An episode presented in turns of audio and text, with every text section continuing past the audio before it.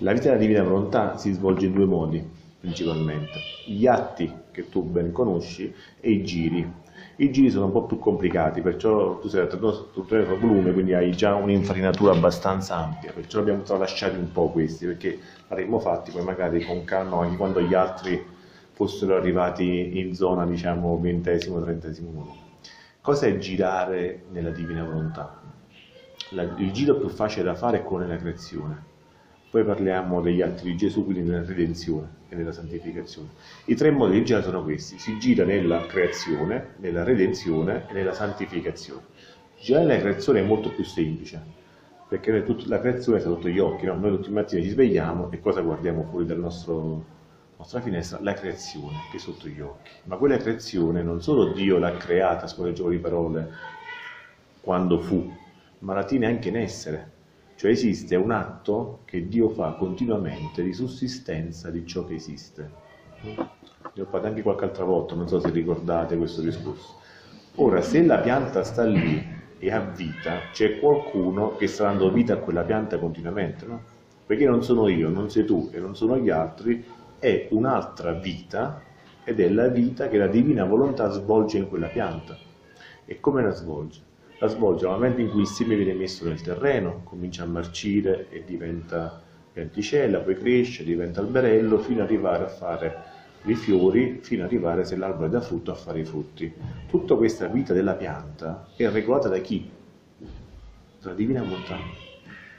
Questo è per, l'albero, ma questo è anche per il cane, questo è anche per la mucca, questo è per, per, il mare, è per il cielo, è per il sole. Il sole sta lì, fermo, da quando Dio l'ha creato, non si è mai mosso, non si è né avvicinato né allontanato, non ha né aumentato il suo calore, neanche l'ha diminuito. Chi lo tiene nell'essere così come noi lo vediamo? La divina volontà. Se soffia il vento, chi lo sta muovendo? Noi diciamo dal punto di vista climatico, beh, lo spostamento delle nuvole crea alta e bassa pressione, le zone a bassa pressione tendono a spostare l'aria verso quelle ad alta pressione o viceversa, si forma il vento. Ok, questa è la spiegazione diciamo, fisica del fenomeno, ma chi è che le sposta il vento? Gesù dice a Luisa, non senti la mia mano che ti carezza nel vento? Quando c'è la pioggia come stasera, Gesù dice non vedi che dalle mie mani faccio cadere l'acqua sulla terra affinché quell'acqua faccia tutto il ciclo che deve fare, cioè che dia vita alle piante, che dia acqua per noi e poi dopo attraverso il mare ritorni nuovamente nelle nubi per continuare il ciclo, ma è sempre Lui che sta operando. Vivere la divina volontà significa perdere quel velo che noi abbiamo davanti agli occhi, che non ci permette di vedere l'opera di Dio in atto. Perché per lui è normale che piove, è normale che c'è il vento, è normale che c'è il sole, è normale tutto ciò che, che viviamo quotidianamente. Lui dice non è normale, sono io che agisco in questi elementi, sono io che muovo le nuvole, che muovo il mare, che muovo, che muovo, il vento, che tengo il sole fisso lì, che vi riscaldo col mio calore. C'è una scena bellissima di Luisa che, potete vedere, Luisa è passata la maggior parte della vita nella sua celletta, no? quasi mai usciva, per poco, periodo, poco tempo è uscita da questa condizione e una volta il sole attraverso la finestra la tocca sulla mano, sulla gamba, non ricordo quale parte del corpo, e lei sente questo calore e Gesù dice com'è bello che il mio fiat nella luce del sole incontri il fiat nella creatura.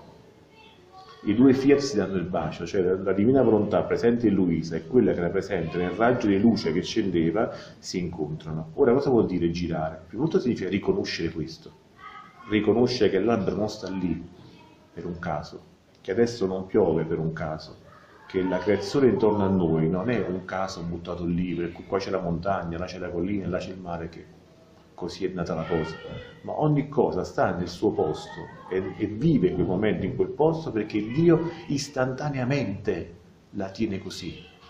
Perciò poi voi vedete che improvvisamente le montagne si è negato. Se la montagna di suo diciamo, avesse una propria volontà, o come dire, un proprio, un proprio stato, lo conserverebbe. E invece poi frana non conserva in quello stato. L'acqua del mare, se fosse in uno stato fisso determinato, non uscirebbe mai fuori dal bacino per inondare città. No? Quindi perché poi queste cose succedono? Perché la divina volontà agisce continuamente in questi elementi. La domanda da fare sarebbe allora perché succedono queste cose? Perché nella creazione tutti vivono nella divina volontà. C'è soltanto una creatura che non vive ancora di divina volontà ed è l'uomo Quindi è normale che l'uomo che era stato fatto re di questa creazione, vivendo nella divina volontà, uscendo da questa creazione, non è più re, diventa al di sotto degli elementi. Allora non solo gli elementi sono più forti di lui, ma c'è molto di più, cioè che non si vogliono sottomettere a colui che non si sottomette alla divina volontà, per cui spesso quando non ce la fanno più cominciano a dare fastidio anche alle creature perché vedono in tutto la divina volontà regina, nella creatura serva e schiava. Quindi girare cosa vuol dire? Uno, riconoscere, riconoscere che quello che esiste è divina volontà in atto. Due, ringraziare. Se l'albero mi fa i limoni, vabbè, io i limoni me li mangio, ok, ma chi ringrazia? Cioè quello è un frutto che Dio ha fatto in quell'istante per me, ma io lo prendo e me lo mangio come se fosse mio, sto rubando anche se l'albero sta in casa mia, io non ho fatto nulla finché quel limone esca su quell'albero, quell'arancio, quella mela. Eh? Però io comunque faccio finta che è mio e non dico neanche Dio grazie per questa creazione che fai per me. Ti voglio ricambiare per quelli che magari ancora non sanno queste cose. Quanta gente continuamente prende dalla creazione come se fosse atto dovuto, come se fosse roba propria, Gesù, un termine con Luisa, li chiama i ladroncelli della creazione.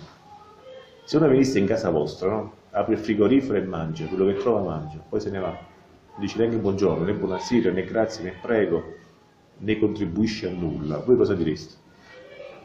Questo non appartiene alla famiglia. Perché questo si permette di entrare in casa nostra? Mm? E noi siamo così in casa di Dio. Solo che Dio non ci dice perché come ti permetti, come fai? Dice perché non mi conosci? Perché non cominci a capire che tutto ciò che è intorno a te lo sto facendo io in questo istante? Spesso nelle conversazioni con qualche amico, parente, no? Se Dio vuole, esce sempre qualche parola che richiama un po' Dio, no? Allora la risposta che loro, loro mi danno spesso è ma lascia stare Dio, c'è tante cose da pensare, non pensare a queste cose così, la mela, la pera, la banana, non fa niente, chissà cosa devi pensare, come se l'onnipotenza di Dio fosse l'onnipotenza mia, no? Per cui se io faccio questo, se sto qua, non posso stare là, se parlo con voi non posso fare un'altra cosa, questa è molto, una visione molto umana di Dio, ma Dio proprio in quelle piccole cose sta. Ed è proprio lì che dice Gesù a Luisa, io voglio che la creatura mi riconosca, che mi faccia compagnia, perché io sto là a dare, a dare, a dare, e nessuno che dice neanche un grazie. Quindi cosa è girare? È riconoscere questo, è farlo per noi e farlo per tutti, per farlo per quelli del passato, del presente e del futuro, perché sempre che la divina volontà non c'è tempo, no? quindi travalicando il tempo noi possiamo andare anche a rifare il grazie di Adamo peccatore, o, so, di Erode quando stava all'epoca sua, o di chi vi viene in mente di voler rifare, perché nella divina volontà tutto è presente. Quindi girare la creazione significa mettere il nostro ti amo, ti adoro, ti benedico, ti ringrazio, ti riparo in tutto ciò che noi guardiamo, vediamo, sentiamo, tocchiamo. I cinque sensi servono a questo. Noi abbiamo la vista per vedere Dio nelle cose che abbiamo di fronte. Sentiamo per ascoltare la sua voce nei movimenti che fa la creazione. Quando tocchiamo, qualcosa è freddo, qualcosa è caldo. La sensazione viene proprio da Lui. Anche il fatto che un elemento è liscio e un altro è ruvido, però chi è che ci fa caso? È normale che qui è lui è liscio e magari se tocca una pietra è ruvida? Non è normale. Dio parla in tutto e vuole compagnia in tutto ciò che Lui ha fatto per noi affinché noi riconoscendolo e partecipando con Lui non lasciamo più la divina volontà da sola. Sono 6.000 anni che vive da sola. Dice Gesù, in un altro passo a Luisa, la mamma è regina e io sono re. Eh, ma siamo regine e re di che cosa? Se non abbiamo un popolo su cui esercitare il nostro essere re e regina, siamo re e regina tristi, isolati, senza il corteggio, usa questa parola che è molto bella, senza il corteggio di altri re e regine nel nostro, nel nostro regno. Ecco quindi girare la creazione. Poi c'è il secondo passo, che è un po' più difficile, che accennavi tu, che è il girare nella redenzione. Cosa vuol dire girare nella redenzione? Uno, conoscere per quanto c'è possibile tutti gli atti che Gesù e la mamma hanno fatto, e allora anche di Luisa che ha partecipato pienamente a questo cammino. Quindi cosa vuol dire rifare gli atti di Gesù? Uno prendere coscienza e quindi anche conoscenza e coscienza che Gesù ha fatto già tutti i nostri atti. Gesù aveva bisogno di mangiare, eppure ha mangiato. Perché ha mangiato? Per santificare il nostro modo di alimentarci, affinché noi, quando mangiamo, prendiamo il nostro primo atto, cioè l'atto santo fatto da Gesù, e lo applichiamo a noi. Come tu mangiavi santamente a Nazareth fra Giuseppe e Maria, così voglio fare anch'io come tu camminavi, Gesù non ha bisogno di camminare, no? Vede che Dio è onnipresente, poteva fare quello che voleva, dove voleva, con chi voleva, come voleva, senza dare conto a nessuno, eppure ha camminato. Addirittura se voi fate leggere le 24 ore si è stancato molto nel camminare. E perché ha camminato? Per santificare i passi nostri. E così nel parlare, e così in tutto ciò che Gesù ha fatto, anche nel soffrire, nello gioire, nel partecipare alla festa di nozze, nello stare sulla croce, nello stare nella sofferenza, nello stare mentre è flagellato, tutti quegli atti li ha fatti affinché noi potessimo riconoscerci in quei suoi atti, e mo una parola un po' difficile che usa Gesù con Luisa, è prendere il nostro primo atto dall'atto unico di Dio. Mm? Un po' difficile questo passaggio. Eh. Allora, se, se Gesù non avesse camminato, noi non potevamo camminare. Gesù ha volato, noi non voliamo, dobbiamo pigliare l'aereo. Cioè noi abbiamo che nostro, ciò che possiamo fare, lo possiamo fare perché in, Gesù, in Dio, in Gesù Cristo, ha fatto gli stessi atti nostri. Infatti nei 30 anni di vita nascosta, vi siete mai chiesti perché è rimasto in famiglia? Cioè Gesù ha fatto 3 anni di vita pubblica e 24 ore di passione, però ha vissuto 33 anni e 9 mesi l'estremo materno con la con, la capacità che, che, aveva già da adulto, diciamo. Quindi tutto questo tempo, la maggior parte di questo tempo, non l'ha speso per andare a fare evangelizzare, per farsi conoscere o nella passione, no? Ma soltanto una piccola parte, il 10% di questo tempo l'ha vissuto pubblicamente e ancora meno 24 ore ha vissuto la passione. Cosa ha fatto in quei 30 anni? Ha rifatto tutti gli atti di tutti gli uomini di tutti i tempi. Cioè non c'è un atto di qualunque creatura che è esistita, che esiste e che esisterà che Gesù non ha rifatto. Certo, certo. Quindi questo girare nella, nella, redenzione, cioè fare nostri gli atti che Gesù ha fatto, significa uno riconoscere che Lui l'ha fatti per noi, perché in qualità di Dio non ha bisogno di fare niente e invece si è abbassato a fare ciò che noi facciamo affinché ne prendessimo il nostro atto da Lui, quindi facessimo nostro il suo atto, uno, due per santificarlo, tre per sostenerci. Perché se io sono nella sofferenza e sto piangendo e so che Gesù Cristo ha vissuto quest'atto, posso prendere forza da Lui, perché Lui l'ha già vissuto. Quindi se io sto in un momento di difficoltà no? e sto solo io e non ho nessuno, a chi chiedo aiuto? su chi mi appoggio? So solo. Ma se io so che invece lui ha vissuto già questo stesso mio atto duemila anni fa e quindi l'ha santificato e mi, anche, mi, ha preparato già la forza per poter vivere quell'atto, io ho il sostegno. E non solo sono il sostegno di Gesù, ho anche il sostegno della mamma che ha fatto tutti gli atti uguali a Gesù. Qui sono già in due. E ho anche Luisa che ha rifatto tutti gli atti della mamma e di Gesù. E siamo già tre ma quante persone verranno che vivranno il dono? Allora non è più che devo, non devo più basarmi sulla mia forza e dire io questa situazione devo sopportarla con la mia forza, ma non ce la faccio. No, Signore, io non la voglio sopportare con la mia forza. Non voglio prendere da me l'atto primo, anzi prendere i tratti vostri, tuoi, della mamma, di Luisa e di chi verrà. E con quegli atti voglio avere la forza di passare, di vivere questa esperienza. Quindi non si tratta di dover ripassare fisicamente ciò che Gesù ha vissuto, ma dover acquisire quella forza che quegli atti, essendo atti divini, hanno. Chi può vincere un atto divino? Nessuno. Quanti atti peccaminosi ci vogliono per equiparare a un atto divino? Provate a dare una risposta. Mille? Bravo. Un milione? Un miliardo? Non è possibile, perché l'atto divino è sempre infinito, eterno, immenso, onnipresente e onniveggente, cosa che un atto umano, anche quello più cattivo che è stato mai fatto, è limitato nel tempo e nello spazio. Finisce nel momento in cui finisce e non raggiunge nessun altro più. Fa male in quel caso a me, offende Dio il fratello, ma in quel momento non travalica il tempo e lo spazio. Ecco che perché girare è importante, perché girando io, è come dire, Gesù fa un esempio, lui è molto bello, dice come un padre che ha tanti possedimenti, no? e i figli sono giovani, e allora che fanno? Ogni tanto escono e vedono che il padre ha una casa eh, a San Carlo, per esempio. E che cosa fa? Prendono possesso di quella casa e godono del bene che il padre ha. Poi magari si fanno più grandi, il padre li porta nelle tenute. Dice non c'è solo la casa a San Carlo, ci sta pure la terra giù, insomma, un posto che piace a voi.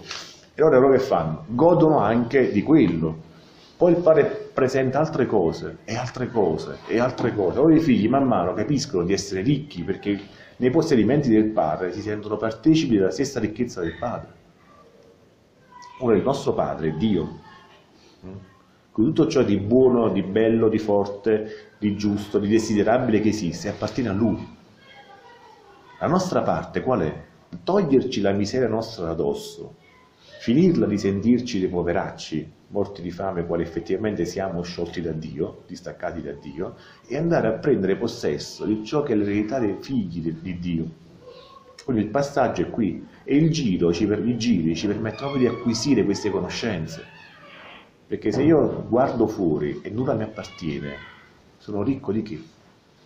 Ma se guardando la creazione mi accorgo che c'è Dio dentro la creazione, che agisce con la sua volontà, se lo faccio nella redenzione e comincio a girare tutte le opere di Gesù, della mamma, di Luisa e comincio a capire quanto hanno fatto per noi e quanta forza hanno preparato affinché la nostra vita sia più facile di quella che è senza questi atti, se comincio a girare nei sacramenti, cioè nella santificazione, e comincio a sentire lo Spirito Santo che anela questi figli, che li chiama in ogni sacramento. Voi pensate come sono i sacramenti, come dovrebbero essere i sacramenti davanti a Dio?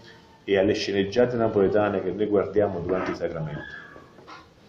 Pensate ai battesimi, alle comunioni, alle cresime, ai matrimoni, no? come dovrebbero essere secondo Gesù Cristo che l'ha istituiti e la, cosa si vede invece durante queste celebrazioni.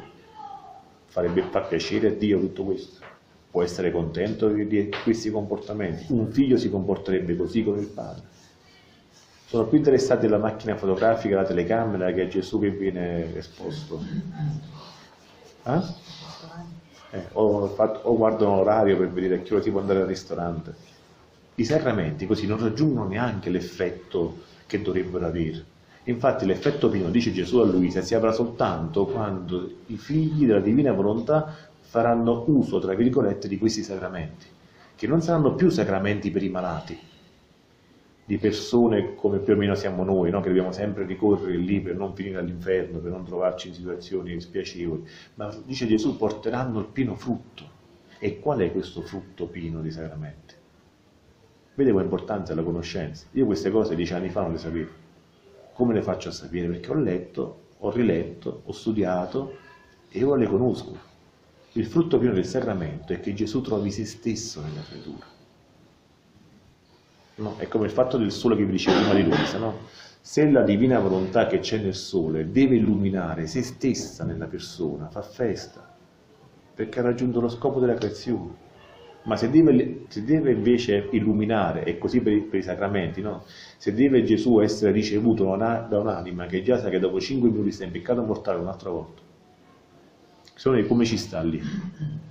Ci sta in opposizione di volontà è costretto dopo 15 minuti, mentre si consuma la specie, ad andare via, perché in quella casa non c'è posto per lui.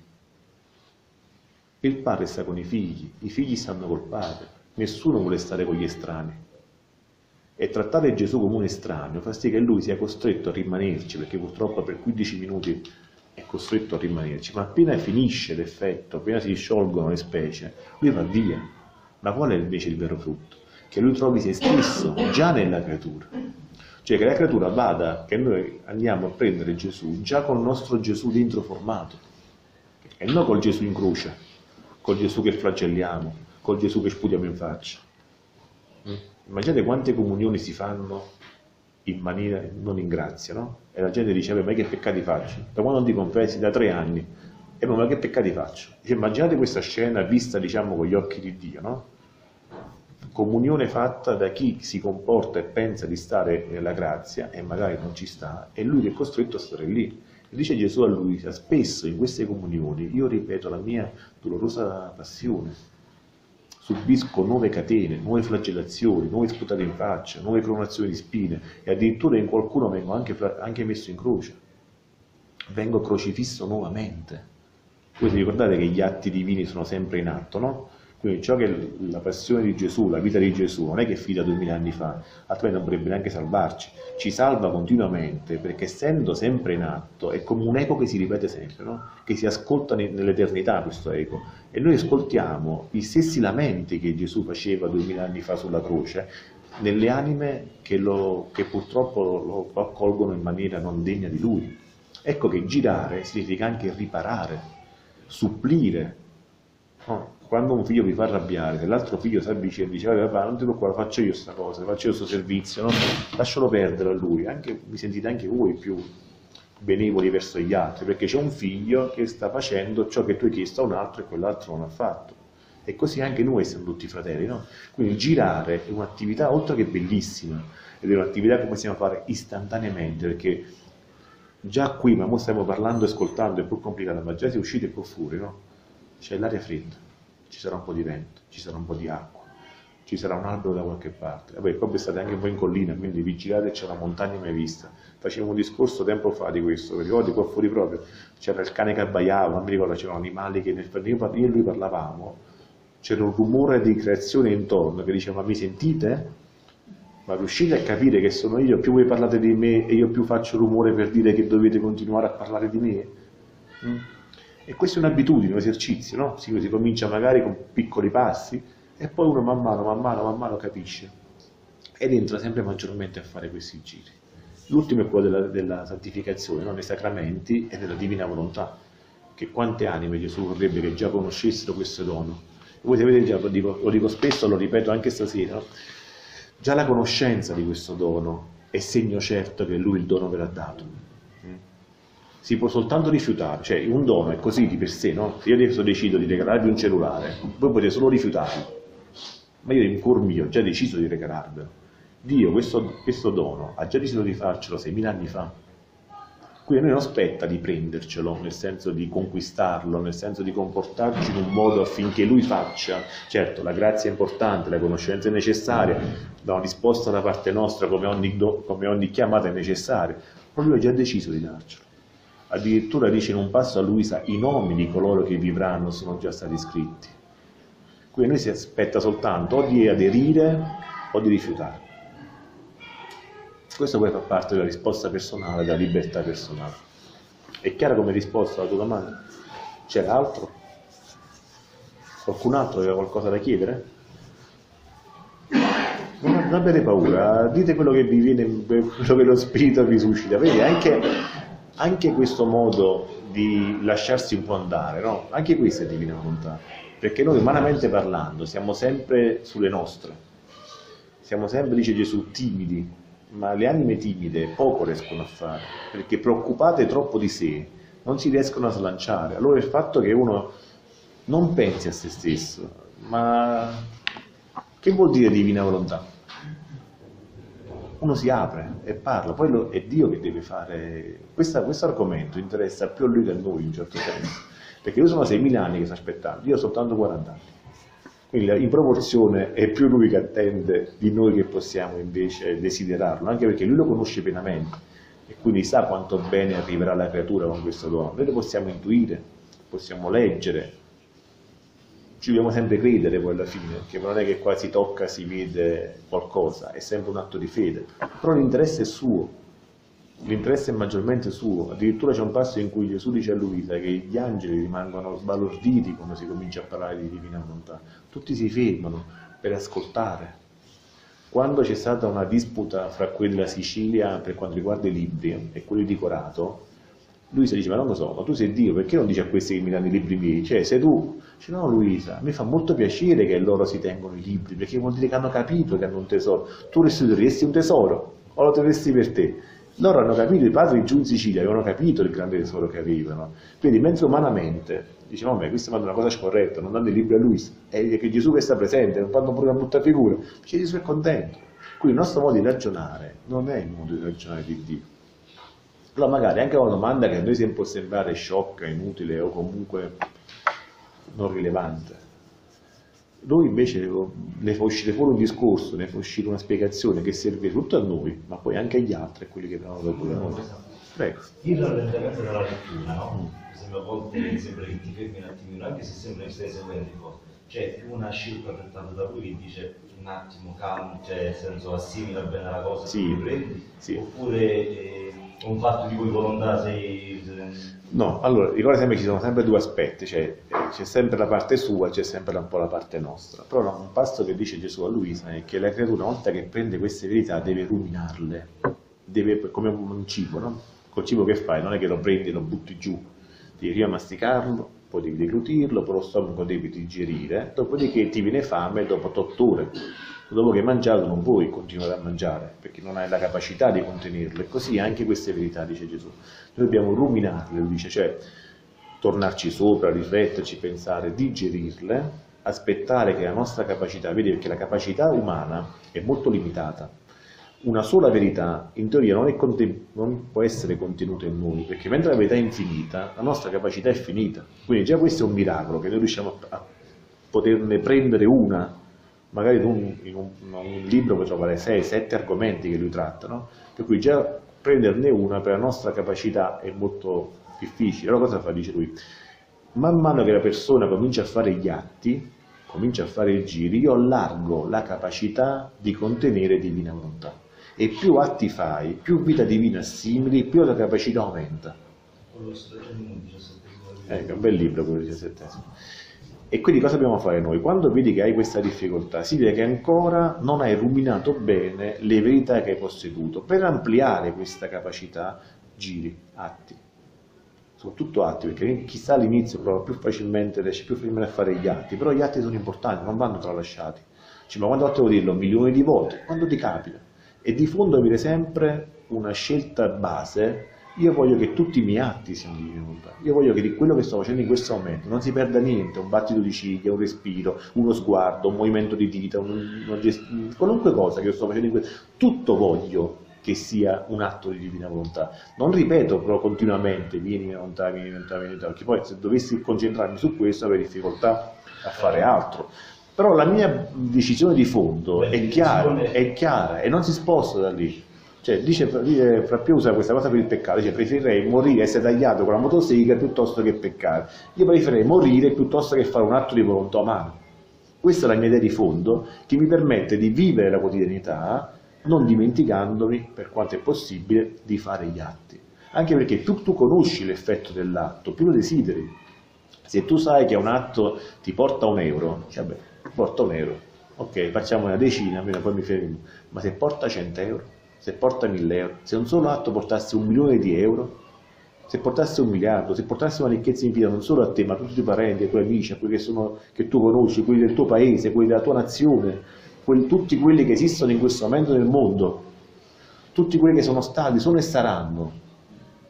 Vedi come l'importanza, anche se l'atto è sempre lo stesso, con la conoscenza tu hai allargato il suo valore. È come c'è anche l'esempio della pietra preziosa nel libro Gesù a Luisa, no? Uno possiede una pietra, non sa cos'è, poi magari va da uno, gliela valuta per 100 euro, dice ma tengo, avevo una pietra, non sapevo cos'era, ma vale 100, quell'altro mi dice vale 1000, un altro mi dice vale un milione, un altro dice vale un miliardo.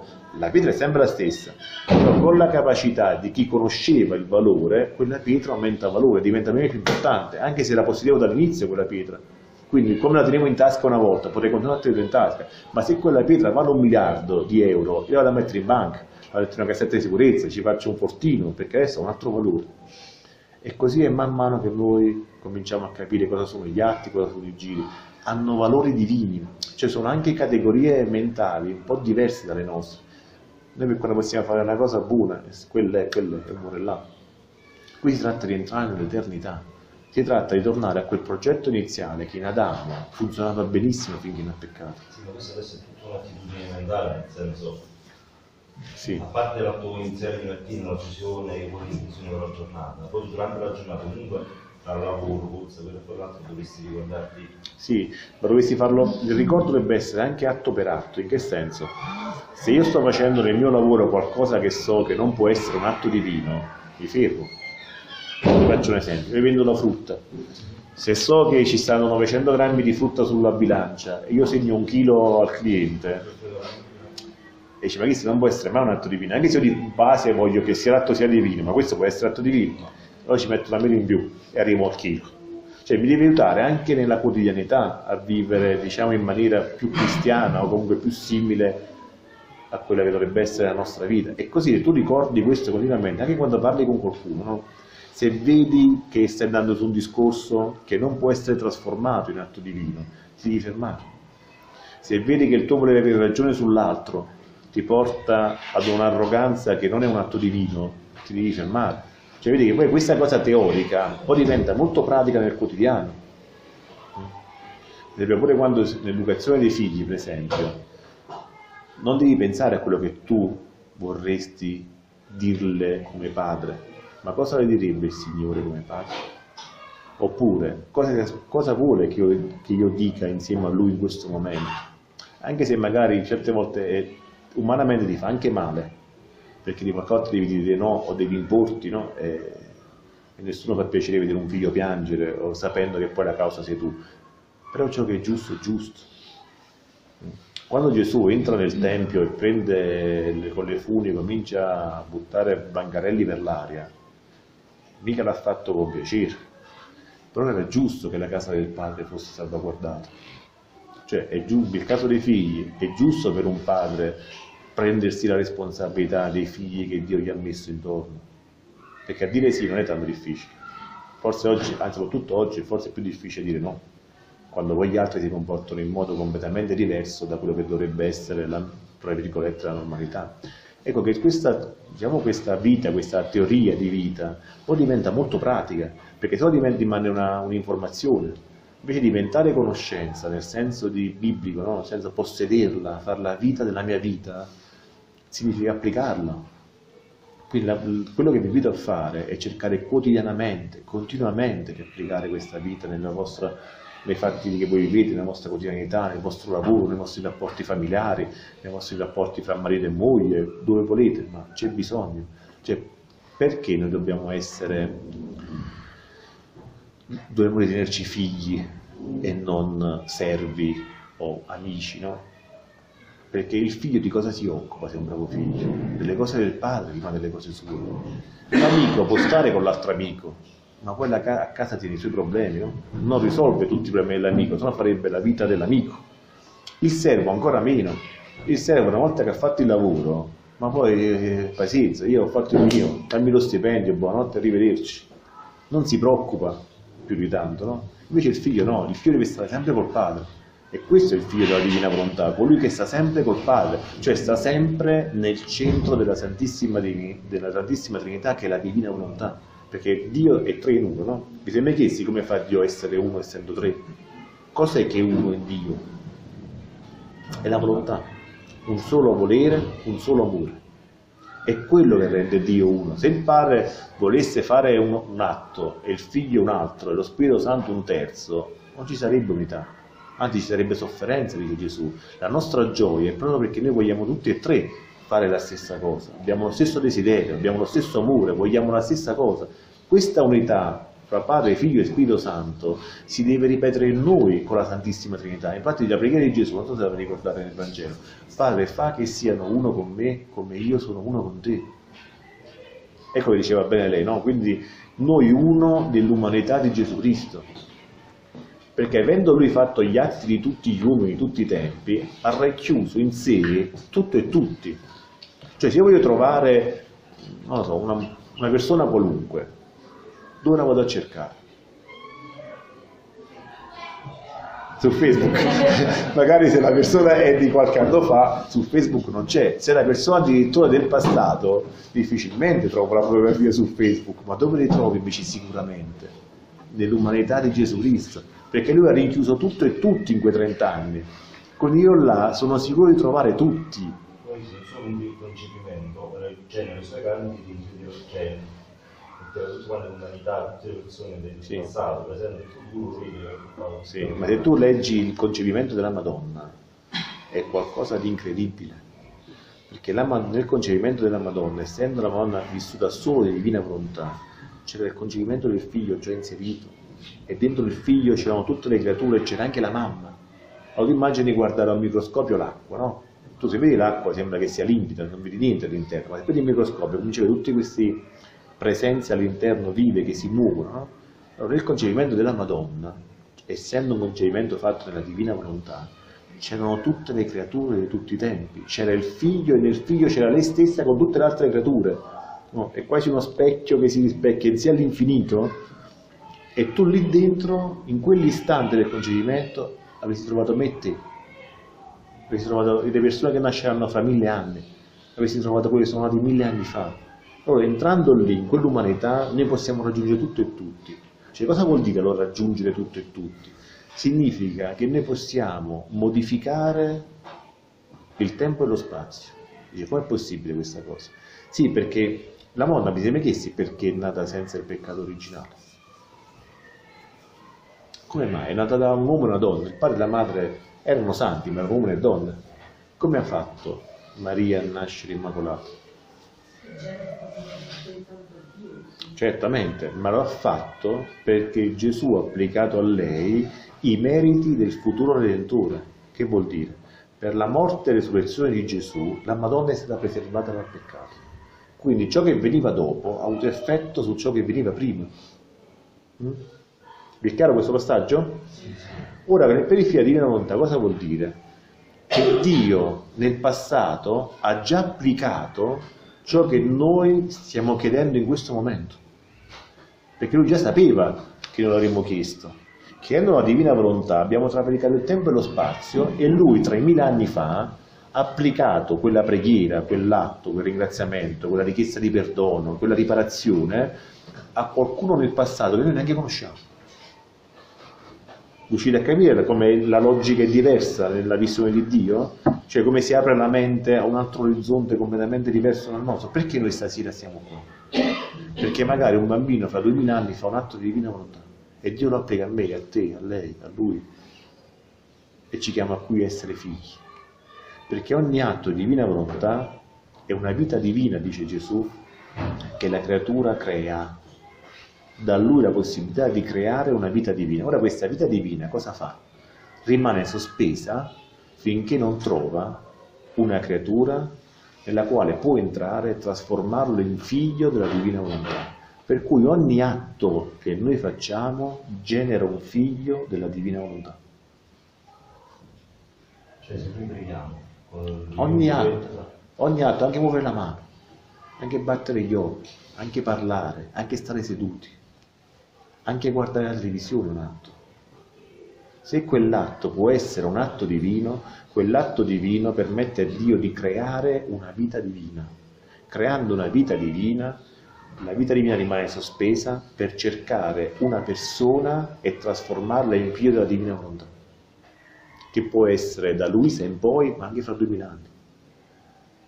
Chiunque, dice Gesù, queste vite divine rimangono sospese nell'universo in attesa di coloro che si apriranno a queste conoscenze e vorranno essere figli della divina volontà. In quel momento la creatura si apre, la vita divina che è sospesa entra nella creatura e lo trasforma in figlio della divina volontà il quale comincia a fare gli atti che diventano vite divine che rimangono sospesi in attesa di entrare e trasformare gli altri in figli della divina volontà che poi cominceranno e cioè da Luisa in realtà da Gesù e la Madonna prima poi Luisa dopo.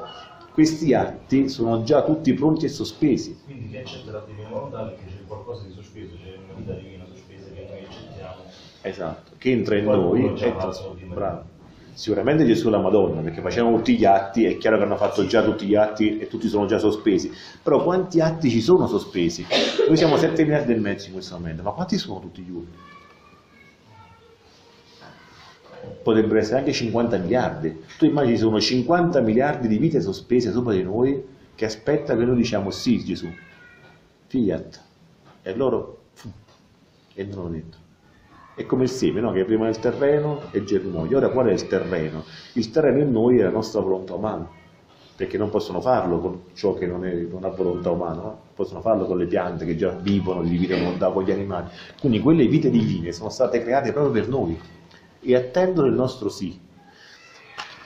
Volevo, io ho portato un po' di, dei foglietti qua, questi foglietti anche a farlo apposta parlano della, dell'umana volontà e della divina volontà, perché se uno riusciamo a capire bene questo passaggio, cioè quanto male ci facciamo con l'umana volontà disgiunta alla divina e quanto bene può fare lei, magari anelliamo di più questa vita. Mm. Allora vi leggo qualcosa, non voglio fare troppo tardi, stasera magari per le nove e mezza, dieci meno un quarto, poi vi fermate, leggo solo questo brano, così lo ascoltiamo e poi magari facciamo un po' di, di commento. Questo è il brano del ventiquattresimo volume del 22 aprile 1928. Il titolo è molto lungo, ma la parte che ci interessa a noi è questa. Mali dell'umano volere. Ho tagliato il brano, ho preso solo la parte che ci interessava perché era un po' lungo. Onde pensavo tra me, ma che, fa, che male fa la creatura quando fa la volontà umana? E Gesù ha soggiunto. Immaginate che volontà umana, tutto ciò, che, tutto ciò che noi facciamo che non viene trasformato in divino. Quindi magari anche mangiarci una mela, è un atto umano se noi non lo trasformiamo in divino. Anche parlare con la mamma, con la moglie, col fratello, con la figlia, con l'amico, se rimane un atto umano, è un atto umano. Qui non stiamo parlando di andare a fare peccato, non stiamo parlando di andare so, a offendere il prossimo, a offendere Dio. Atti normali, atti umani. Onde pensavo tra me, figlia mia, il male è grande, la mia volontà è luce e l'umana è tenebra. La mia volontà è santità e l'umano volere è peccato. La mia è bellezza e continua ogni bene, l'umana è bruttezza e continua ogni male, sicché l'anima, col non fare la mia volontà, fa morire la luce. Ma allora dice perché è peccato? È peccato in questo senso di separazione. Perché io se faccio la mia volontà senza riconoscere che quell'atto viene da Dio, mi sto separando da Dio il peccato in realtà è questo, è separazione dalla grazia, è separazione da Dio, quindi in questa logica lui lo chiama peccato. Sicché l'anima con non fare la mia volontà fa morire la luce, da morte alla santità, alla bellezza e a tutti i beni, e col fare la sua fa nascere le tenebre, da vita al peccato. Ecco, noi stiamo mangiando una mina, come faccio a dare morte alla luce e do invece vita e faccio nascere tenebre? perché non possediamo la luce. Io di mio cos'ho? Nulla.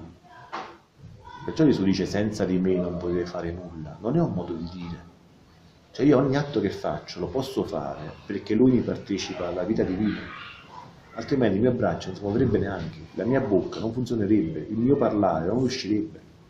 Quindi in quel momento cosa faccio? Prendo dal suo atto, dall'atto che lui mi concede e dico che è mio me lo rubo. E come dice Gesù un altro passo a Luisa, se io prendessi un raggio di luce dal sole, immaginate con la mente, no? di staccare un raggio di luce dal sole, cosa accadrebbe? Istantaneamente perderebbe la luce e si trasformerebbe in tenebra, perché è stato staccato dalla fonte. Cos'è che alimenta la luce? Il sole. Il sole con la sua forza continua a mettere la luce sulla terra. Se ora volessi immaginare un raggio di luce e lo stacchiamo dal sole, istantaneamente perderebbe la luce e istantaneamente diventerebbe tenebra. Questo è l'atto umano, perché nasce divino, noi lo stacchiamo dal divino, diciamo che è nostro, è atto umano, e in quell'istante diamo morte alla luce e nascono le tenebre. Ora questa tenebra ha degli effetti su di noi, ci rende stupidi, ci rende ciechi, ci rende sordi, ci rende non capaci di guardare più nel nostro naso. E quindi che facciamo? Convinti che invece capiamo, sappiamo e possiamo, facciamo le scelte sbagliate. Quelle scelte sbagliate ci, ci procurano sofferenza e noi invece di dire abbiamo sbagliato tutta la nostra vita, diciamo è colpa della moglie, del suocero, della suocera, del vicino, diamo la colpa agli altri. Siamo infelici perché gli altri ci hanno resi infelici. Se qui non si comportavano così, siamo tutti felicissimi. È là l'illusione, è là la bugia. Siamo infelici perché stiamo staccando il raggio di luce, abbiamo perso la luce, era la luce la felicità nostra, non erano le tenebre. Riattaccando il raggio di luce al sole si riacquista la luce e la luce porta calore, porta bellezza, porta pace, ci riscalda, porta gioia.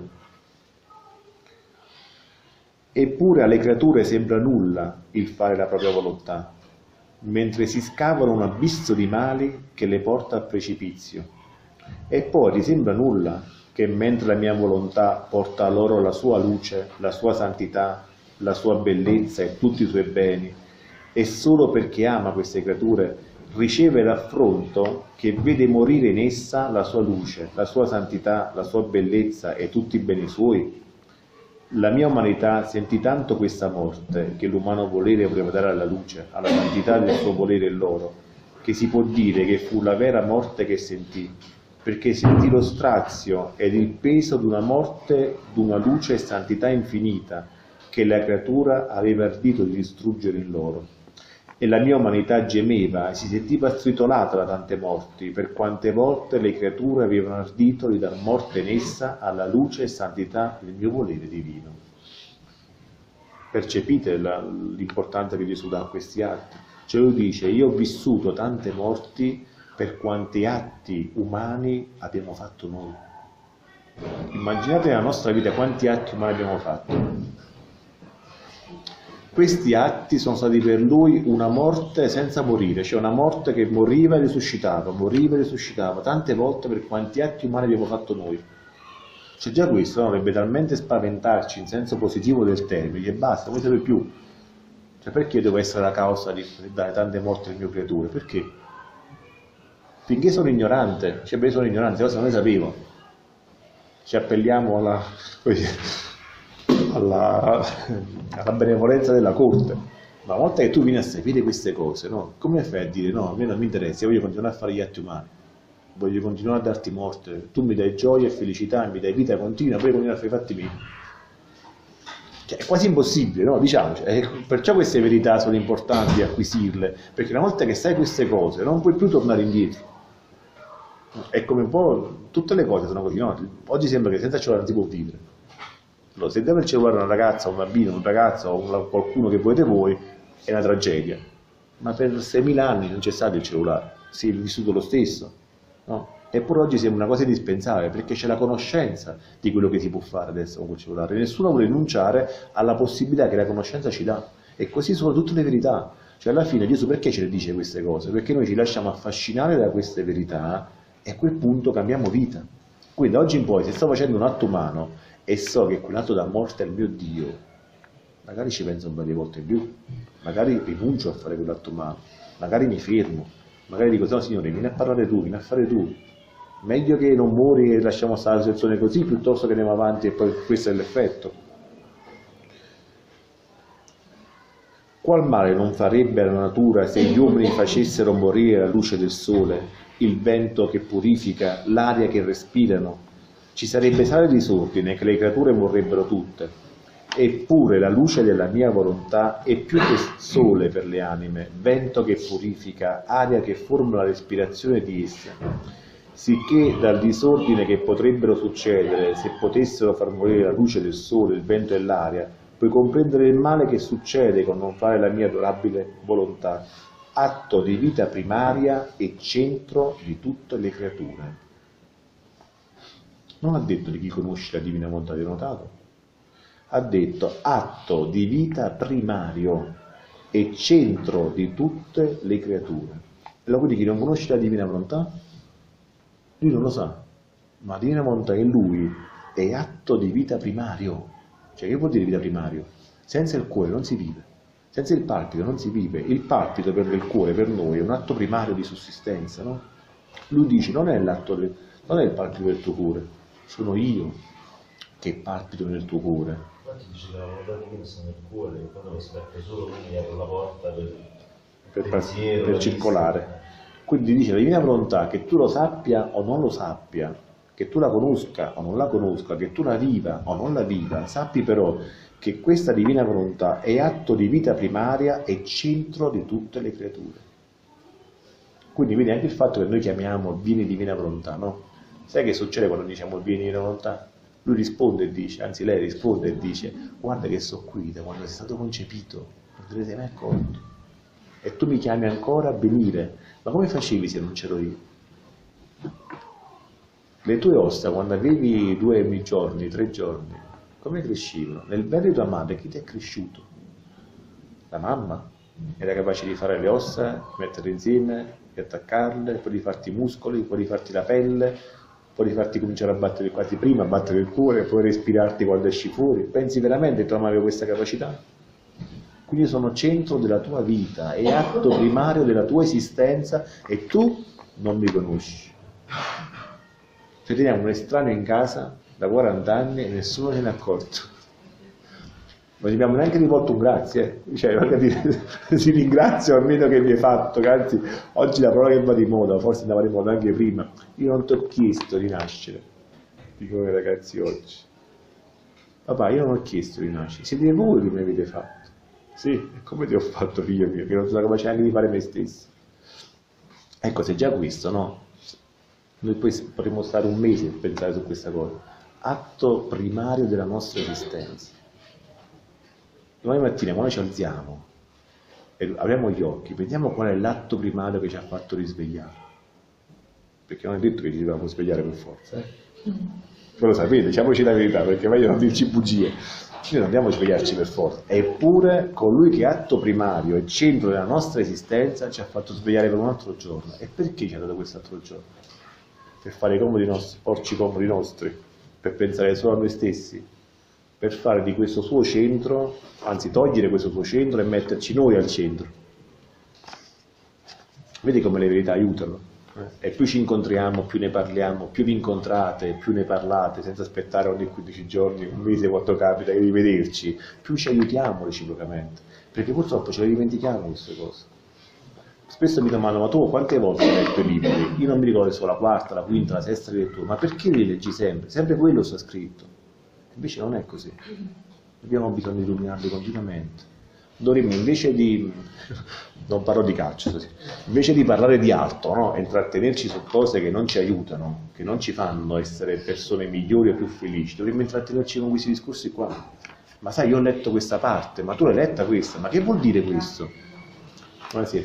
Incontrarci per dire cerchiamo di arricchirci reciprocamente di queste verità, cerchiamo, vede anche l'aria che si respira come cambia, vi accorgete che improvvisamente entriamo in una dimensione diversa da quella che era il quotidiano fino a due ore fa, fino a un'ora fa. Riuscite a avvertirlo questo cambiamento? E voi più ci entrate, più ne parlate, più vi fate voi portatori di queste verità agli altri, più bene avrete. Dice Gesù, il modo per possedere la divina volontà è darla agli altri. Più voi parlate fra di voi, più possedete divina volontà perché il parlare che segue il ruminare e il digerire serve affinché quella luce da voi esca fuori. E la luce qualcosa fa? Illumina di per sé, è la sua caratteristica. E immaginate nelle famiglie quanti problemi potrebbero essere risolti o comunque trovare giovamento da queste conversazioni invece che stare sempre lì sulle stesse cose, a ripetere le stesse cose, a rimuginare sugli stessi accadimenti, sugli stessi fatti. No? Figlia mia, il male è grande, la mia volontà è luce e l'umana è tenebra, la mia volontà è santità e l'umano è volere peccato. Ma, eh, ripete sopra, sì, ok, ora forse è finito, che c'è stato un errore di battitura.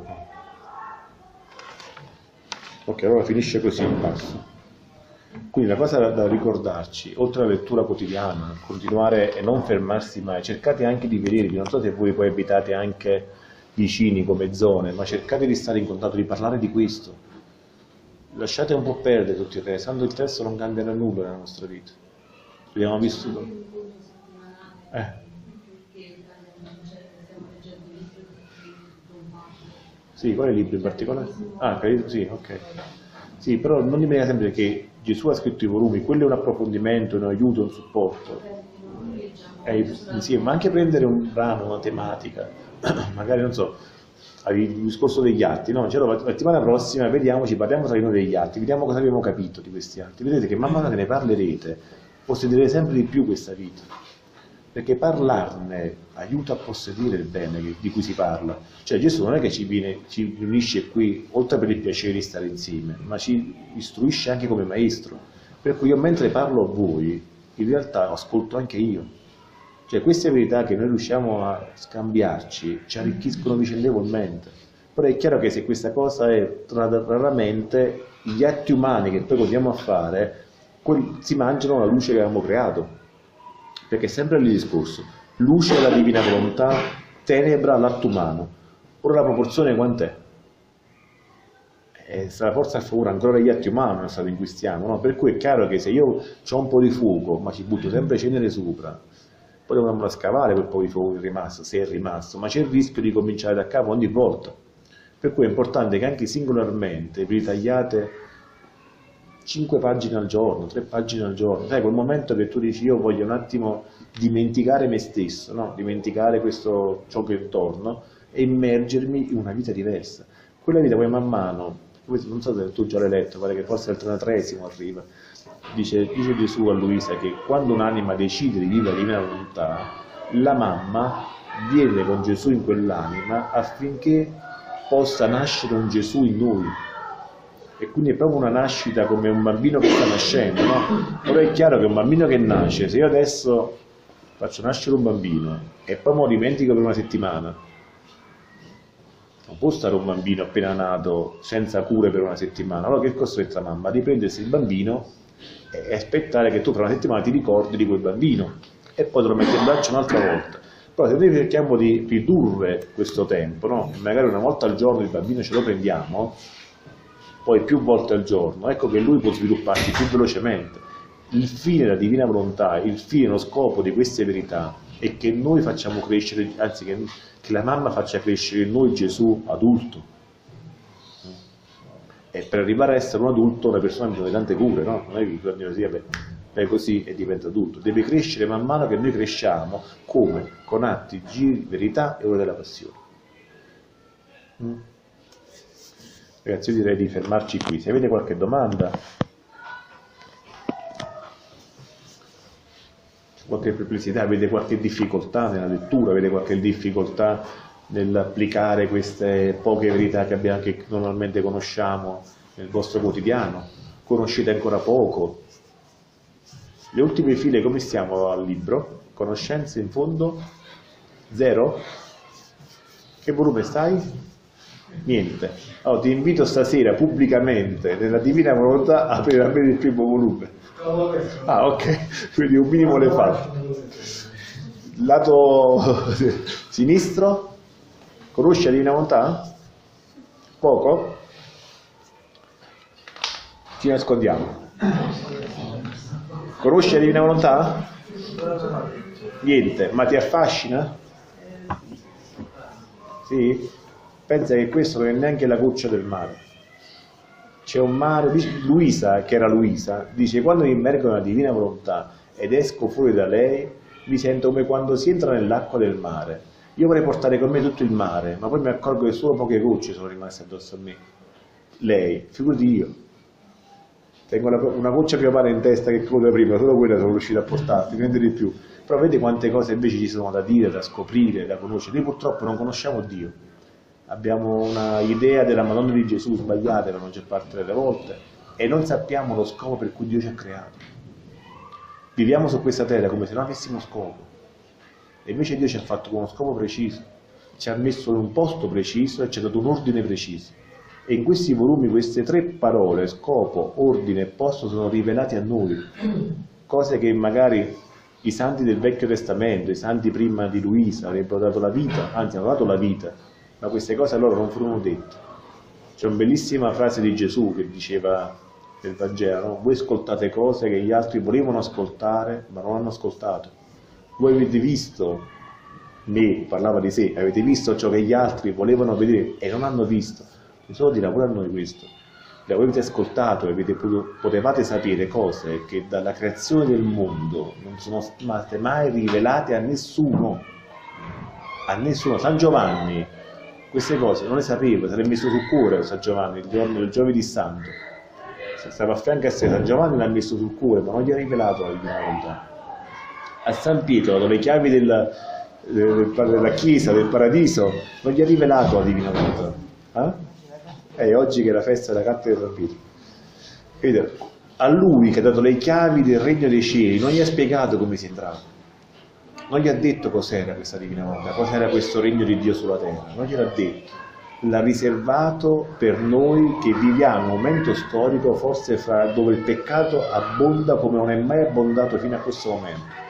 Se vuoi soltanto pensare al numero di persone che esistono, e a quanto poco si conosca e si pratichi il cristianesimo in questo pianeta, già puoi capire il numero di peccati che c'è in questo momento sulla Terra. Perché Dio non ha distrutto il pianeta? Perché guardava già con la sua onnivegenza quei figli che sarebbero dovuti uscire dalla luce per vivere nel suo regno. E dice a lui esplicitamente, io solo per questo ho conservato la Terra soltanto perché dovevo avere i miei figli della divina bontà. Se avessi visto nella mia onnivegenza che non c'erano questi figli, l'avrei già finito da tempo con la. Quindi noi abbiamo una grande responsabilità e un grande dono tra le mani. Però sai, è come avere un miliardo di euro sul conto bancario e non saperlo. Se tu in questo istante avessi un conto a te intestato in una banca svizzera con un miliardo di euro, non un milione, un miliardo di euro, ma tu non sei a conoscenza di questo conto, tu continui a fare la vita di prima. Però se improvvisamente ti viene detto guarda che se ben quella tale banca tu hai un miliardo sul conto, la tua vita cambia da così a così istantaneamente. Che merito hai tu? Nessuno. Cosa hai fatto tu per meritarti un miliardo di euro? Niente. Eppure è così. Dio ci ha preparato un tesoro immenso che pochissimi conoscono ma che ti cambia la vita, perché non è soltanto un'idea, non è solo un'utopia, non è una fantasia, non è un modo di dire, è qualcosa che tu più ci entri, più quotidianamente ti accorgi che stai vivendo un'altra vita che non è più la tua precedente. Che qualunque cosa ti accade, che qualunque croce ti raggiunge, tu non la guarderai più con gli occhi di prima. Che qualunque situazione della tua vita non sarà più vista da te come la guardavi dieci minuti prima che nonostante tu possa soffrire, passare attraverso qualunque croce, la gioia nel cuore non sarà mai inferiore alla sofferenza che stai portando. Che in qualunque situazione tu si trovi, non dirai mai, Signore mio, aiutami, perché sentirai che il Signore tuo sta dentro di te a fare quello che stai facendo tu. Non starei più a chiedere, Signore ti prego affinché dammi questo, Signore ti prego perché ho bisogno ma direi Signore facciamo sempre vita insieme. Qualunque cosa sarà la mia vita, io voglio continuare a viverla con te, perché tu sei il paradiso sulla terra. Il paradiso terrestre era tale perché Dio viveva con la creatura, non perché gli alberi facevano più frutti o perché il cielo era più blu o perché il mare era più fresco o più caldo, secondo i gusti che avete. Era il paradiso terrestre perché Adamo possedeva l'unico dono che ci rende uno con Dio, la divina volontà. E infatti il nemico gli dice, vuoi diventare come Dio? Lui deve rispondere, io sono già Dio per partecipazione, perché facciamo le stesse cose, abbiamo la stessa vita. Quello che fa Dio faccio io e quello che faccio io fa Dio. Come posso diventare come qualcuno? Diventare come qualcuno è peggio di essere qualcuno. Lui il dono lo rendeva divino. infatti Gesù dice agli scribi eh, o i farisei o il Vangelo, non c'è scritto voi siete dei?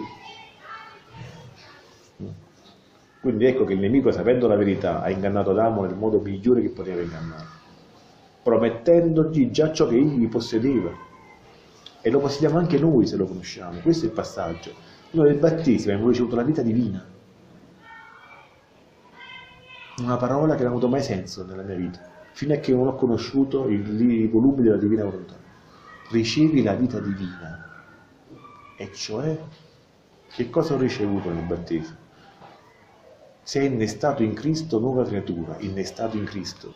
Io Cristo non ho mai visto, come faccio a essere innestato in qualcuno che non ho mai visto? L'innesto al contrario, è Lui che torna a essere innestato in noi con il battesimo, perché togliendoci il peccato, la divina volontà può prendere vita.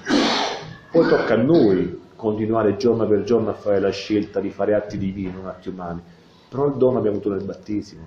Quindi il dono, anche voi che avete letto poco, chi non ha letto l'avete già, ma non siete pienamente coscienti di averlo e non ne conoscete la proporzione, la forza, la potenza. Cioè Dio adesso non crea più se non vite divine sugli atti delle creature. Quando Dio ha fatto la creazione, chi c'era con lui? Nessuno. Dio era solo e ha creato.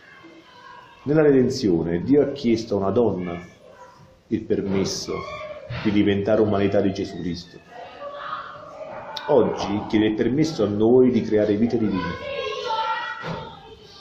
il nostro sì e il nostro no cambieranno la storia di questa umanità. Dice Gesù a Luisa, io posso pure aspettare altri 3.000 anni, altri 10.000 anni, il tempo per me ha poca importanza, ma tanto finirà quando avrò trovato i miei figli e verranno alla luce i figli della mia divina volontà. Noi possiamo decidere che siamo noi questi figli, possiamo dire Signore eccomi, io vengo per fare la tua volontà, o oh Padre, riprendo le parole di Gesù, oppure dice non è per noi, verranno i prossimi a farlo. Però Dio ha decretato che questa vita divina, che questa divina volontà deve regnare sulla terra come per duemila anni chiediamo al Padre nostro. A noi il sì di parteciparne o il no di rimanere nella nostra infelicità così come stiamo.